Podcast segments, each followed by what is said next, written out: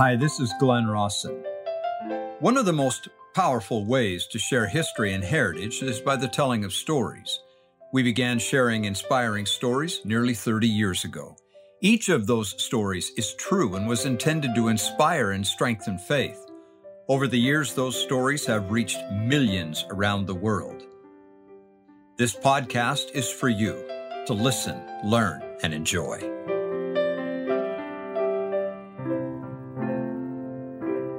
Sometime prior to Moses returning to Egypt to deliver the children of Israel at Jehovah's command, Moses was caught up into an exceedingly high mountain where he saw God face to face and conversed with him. Our God is a God of glory, light, power, energy, heat, incomprehensible to us mortals. Moses was given a portion of that in order to abide the presence of God, but God did much more on that mountain than just lift Moses to a higher physical plane. He lifted him emotionally and spiritually. Behold, I am the Lord God Almighty, and endless is my name. And behold, thou, Moses, art my son. The prophet Joseph Smith once taught, if men do not comprehend the character of God, they do not comprehend themselves. End of quote. Well, the Lord continued speaking to Moses and said, I have a work for thee, Moses, my son, and thou art in the similitude of mine only begotten. And again, the Lord said, And behold, this one thing I show unto thee, Moses, my son, for thou art in the world, and now I show it unto thee. And the Almighty went on from there to show Moses the world upon which he stood, and the inhabitants thereof to the end of time. Three times in that initial encounter, God the Father referred to Moses as, quote, my son. Now, for a man who had once believed he was the son of Pharaoh, who was considered a god among men, and then, in Egypt, to learn that he was the son of a lowly Hebrew, this must have been a sweet and startling revelation. God is my Father. Then the presence of God withdrew from Moses, and he fell to the earth. And it was hours before Moses had sufficient strength to stand. And then in that weakened condition came Satan, Lucifer, the devil, tempting him, saying, quote, Moses, son of man, worship me. There it is. The insidious, ubiquitous lie for all time. Are we sons and daughters of God, the direct and lineal offspring of deity, or something much less, as Lucifer would have us believe?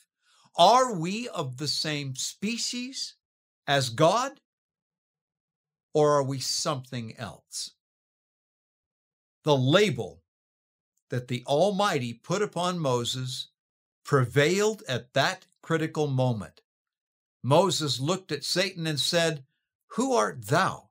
For behold, I am a son of God, in the similitude of his only begotten. And where is thy glory that I should worship thee? Get thee hence, Satan, deceive me not. For God said unto me, Thou art after the similitude of mine only begotten. End of quote. And now when Moses had said these words, Satan cried with a loud voice and ranted upon the earth. Moses was afraid at the awesome display of evil power, but he prayed, stood his ground, and prevailed.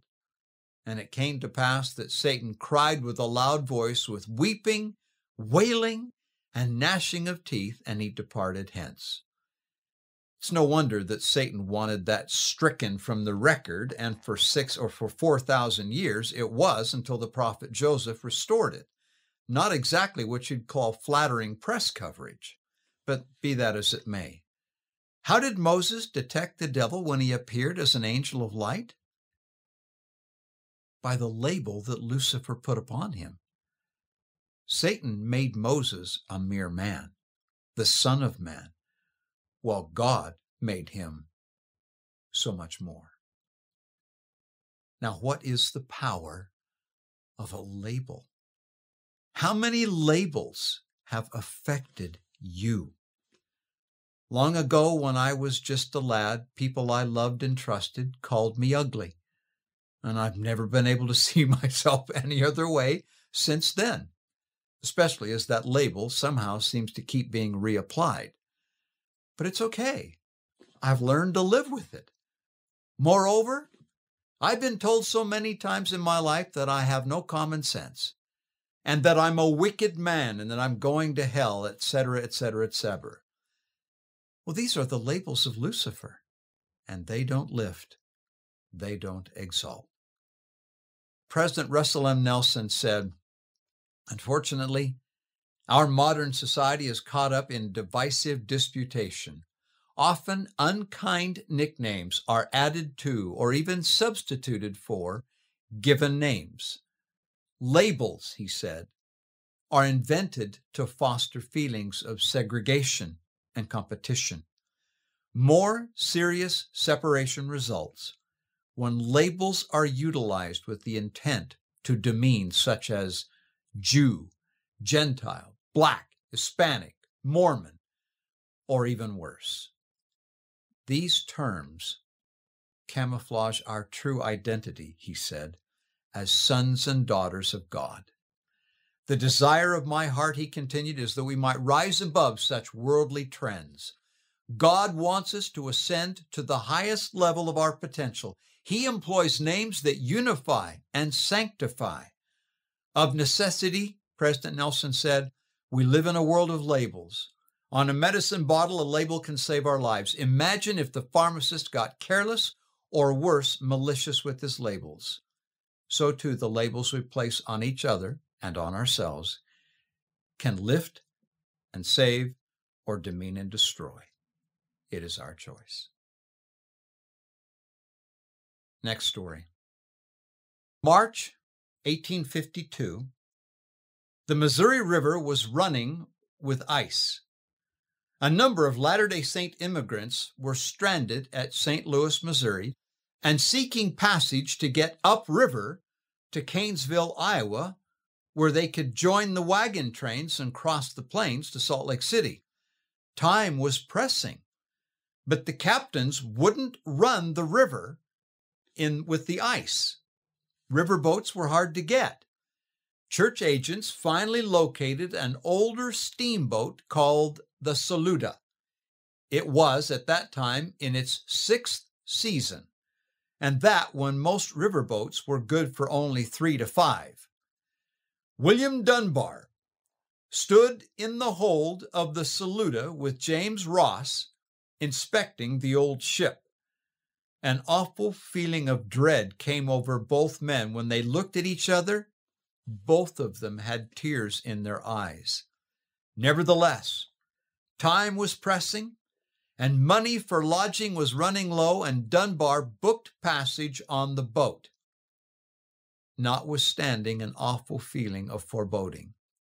A short time later, he and his family got off and went shopping there in Saint Louis for supplies. As they did so, and they're out in the community, the Saluda's bell clanged, and it immediately cast off and set sail upriver.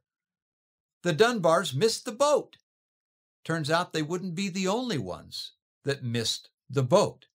Other families did as well. Mary Jane Walker and her family supposedly missed the boat and had to catch another one. Well, the Dunbars boarded another vessel, at the Isabel, and followed the Saluda upriver. The Saluda went all the way up the river, where the river turns and goes across Missouri, to the city of Lexington.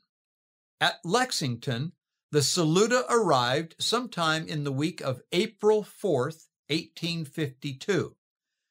Now, just up the river from Lexington, Missouri, remember it's coming down north to south, and they're headed north. Just up the river from Lexington was a sharp bend in the Great Missouri.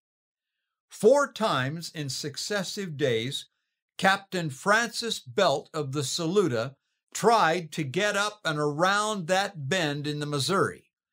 But the old Saluda, with only one engine, just couldn't make it around that bend, current was too swift, ice, load, et cetera. Well, in the meantime, William Dunbar and his wife Helen and their children caught up to the Saluda there at Lexington. The steamboat Isabel that they were riding on traveled around the bend. The Dunbars looked back and saw the Saluda that they'd booked passage on, and Dunbar went to the captain and said, "You promised to let us get back onto the, the Saluda." Well, the captain agreed. The Isabel cut power and drifted back down around, and the Dunbars transferred over to the Saluda, who then spent the night of Thursday, April eighth, eighteen fifty-two, camped on the open deck of the Saluda just above the boilers. Early the next morning, William Dunbar got up early and went on shore to get something. While he was gone, Captain Belt, in frustration, ordered the burners, the boilers, fired until they were red hot.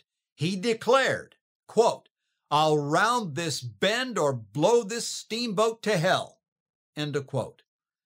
The mooring lines were cut loose and the engines engaged.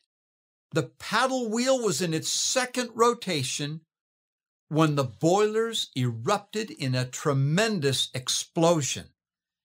A O. Smoot, Abraham O. Smoot, later recalled, quote, "I saw the bodies of many of the unfortunate passengers and various parts of the boat flying in the air in every direction.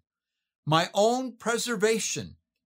He had been on the boat just moments before and offered passage on that boat for free if he would just get on, and he refused.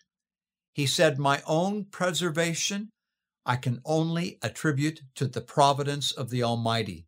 For if I had remained a moment on the wharf to see the boat start, as would have been very natural for a person to do, I would have been blown into eternity as those were who stood there."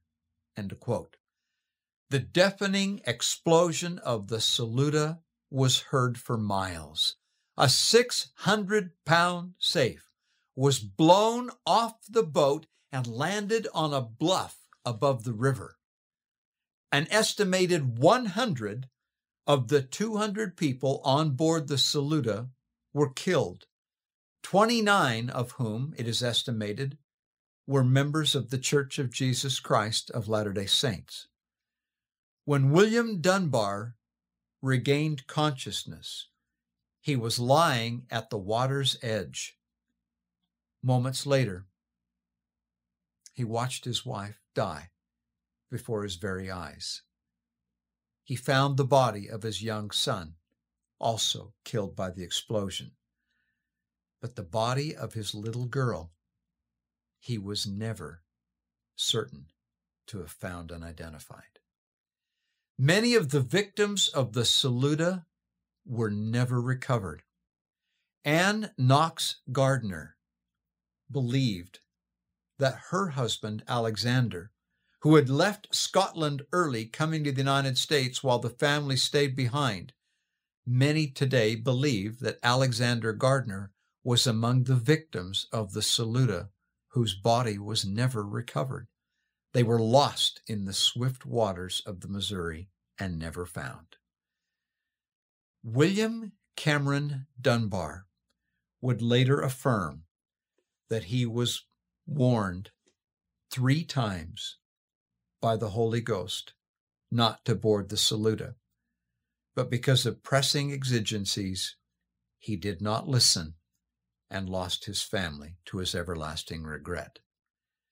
A O. Smoot, on the other hand, felt one ill premonition upon inspecting the boat and refused to board her, even after he was offered the free passage.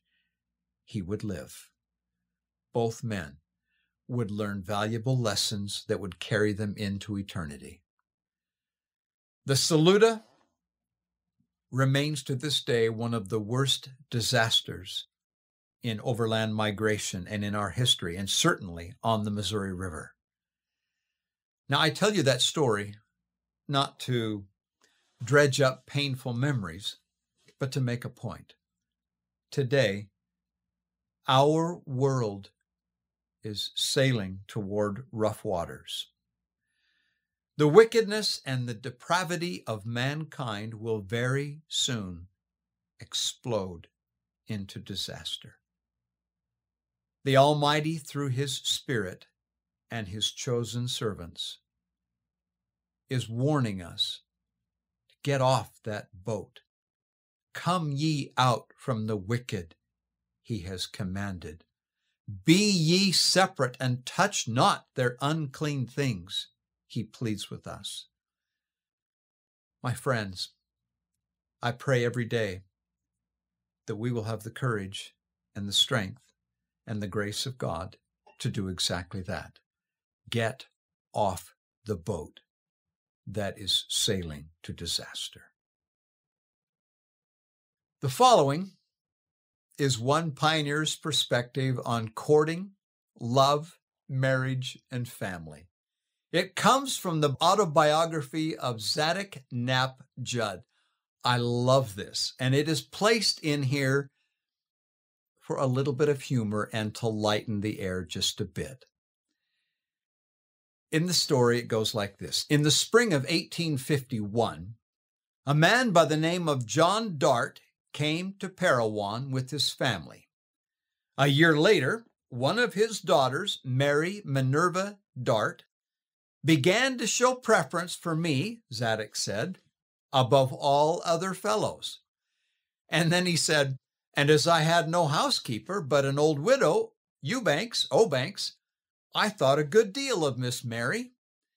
Threshing time came, and I was one of the hands threshing for Mister Dart. He spoke of his going to the city soon after that work was done. I wanted to ask if I might go with him. I planned several ways, Zadok said, in which I might ask him for his daughter. But each time, my little heart thumped so hard that I was totally unable to do so, and he went away, and I had not his consent to marry his daughter. While he was away one day, while in Mary's company, we were talking about another couple who were to be married soon, and I said simply, when shall we be married? Well, Zadok said, not a very romantic proposal, but it served the purpose. Mary said, well, just as soon as you are ready. With this settled, we went to the presiding elder to get him to perform the ceremony, but he refused to do so without the consent of Mister Dart. So, Zadok continued, we had to wait until his return from the city.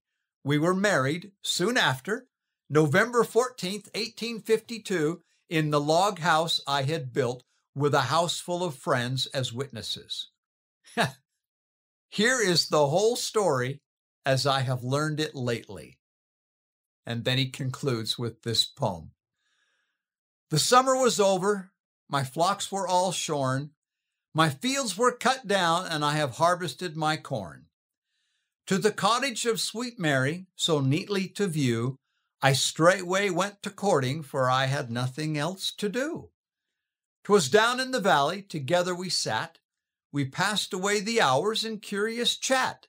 I told her that I loved her and hoped she loved me too, and we'd love one another, for I had nothing else to do.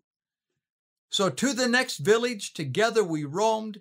In search of the clergy we found him at home.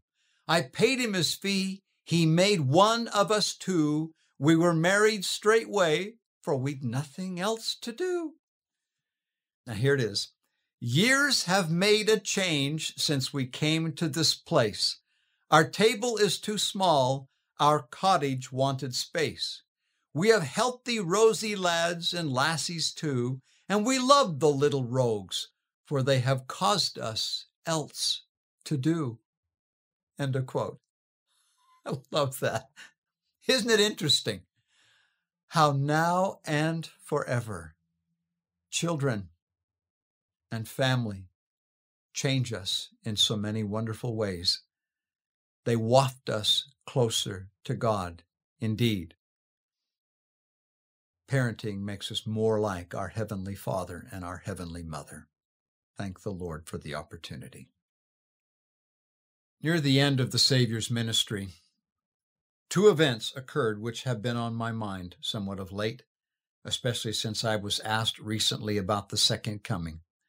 If you don't mind, I'd like to share this. On the last Monday of the Lord's life, he entered the temple in Jerusalem and found in its courts a scene that angered him. Flocks of cattle and sheep were milling and bawling. Money changers with their temples, with their tables, exchanged current coinage for temple coinage that pilgrims might pay the temple tax. Haggling vendors hawked their wares in a scene that would remind us of carnivals at fair time. The noise, the stench, and especially the blasphemous desecration of holy ground moved the Lord to indignant anger. With whip and thunderous command, he drove them out into the streets where they belonged. No one dared oppose him, not even the leaders of the Jews whose pockets were being lined by the ill-gotten gain. Why? Because in guilt, there's always weakness. Twice the Lord cleansed the temple, once at the beginning of his ministry and again at the end. Now, I've wondered if there's a broader parallel to what he did then. I mean, the Lord cleaned house once on this earth with a flood. The second time, he will cleanse this house with fire. Oh, and clean it will be. Of that we may be assured. Now, the second story takes place the following day of the Lord's life on Tuesday. While in the precincts of the temple, he prophesies the total destruction of the temple and denounces the leaders of the Jews for their hypocrisy and corruption. And then upon leaving the temple, he retires to the solitude of the Mount of Olives across the Kidron Valley. As he sat, probably looking over toward the city and the temple, his disciples came to him privately and asked him when the temple would be destroyed, when would the prophecy be fulfilled, and what would be the sign of his second coming. The Savior's answers to those questions constitute Matthew twenty-four and what we call the Discourse on the Signs of the Times. Now, my purpose here is not to enumerate those signs, but to look carefully at the emotional aftermath they had on the disciples. He described to the disciples such horrible things as wars, rumors of wars, and the whole earth in commotion, and men's hearts failing them for fear just before his coming. He speaks of the love of men waxing cold and iniquity abounding, of earthquakes and desolating sicknesses, volcanoes exploding underwater off Tonga, men killing one another, he said. And when he finished, the apostles were visibly scared and upset. Jesus calmed them by saying, "Be not troubled, for when all these things come to pass, ye may know that the promises which have been made unto you shall be fulfilled." Now, here is my point. If the original twelve apostles were troubled by those signs of the times, most of which would not even occur in their lifetime, in their millennia, how much more understandable is it that we, in whose days those signs are being fulfilled, should be troubled? And if we're not troubled, perhaps to a measure, we should be. However, there is no need to let either the signs or the flood of wickedness and corruption around us terrify us. I assure you, the Good Shepherd is right on schedule. He has not abandoned the flock just because of a little bad weather and some ravening wolves among us. I quote him again, "Be not troubled." Don't be ignorant and foolish and ignore the signs. Know what they mean, but stand firm on the covenant path. As President Nelson said, the safest place for us in the days ahead is living inside our covenants. Thank you for listening. Many of the stories you heard today have been published and are archived at Glenn Rawson Stories dot com. If you would like more information, you can communicate with us there. We will be back again with another podcast next week.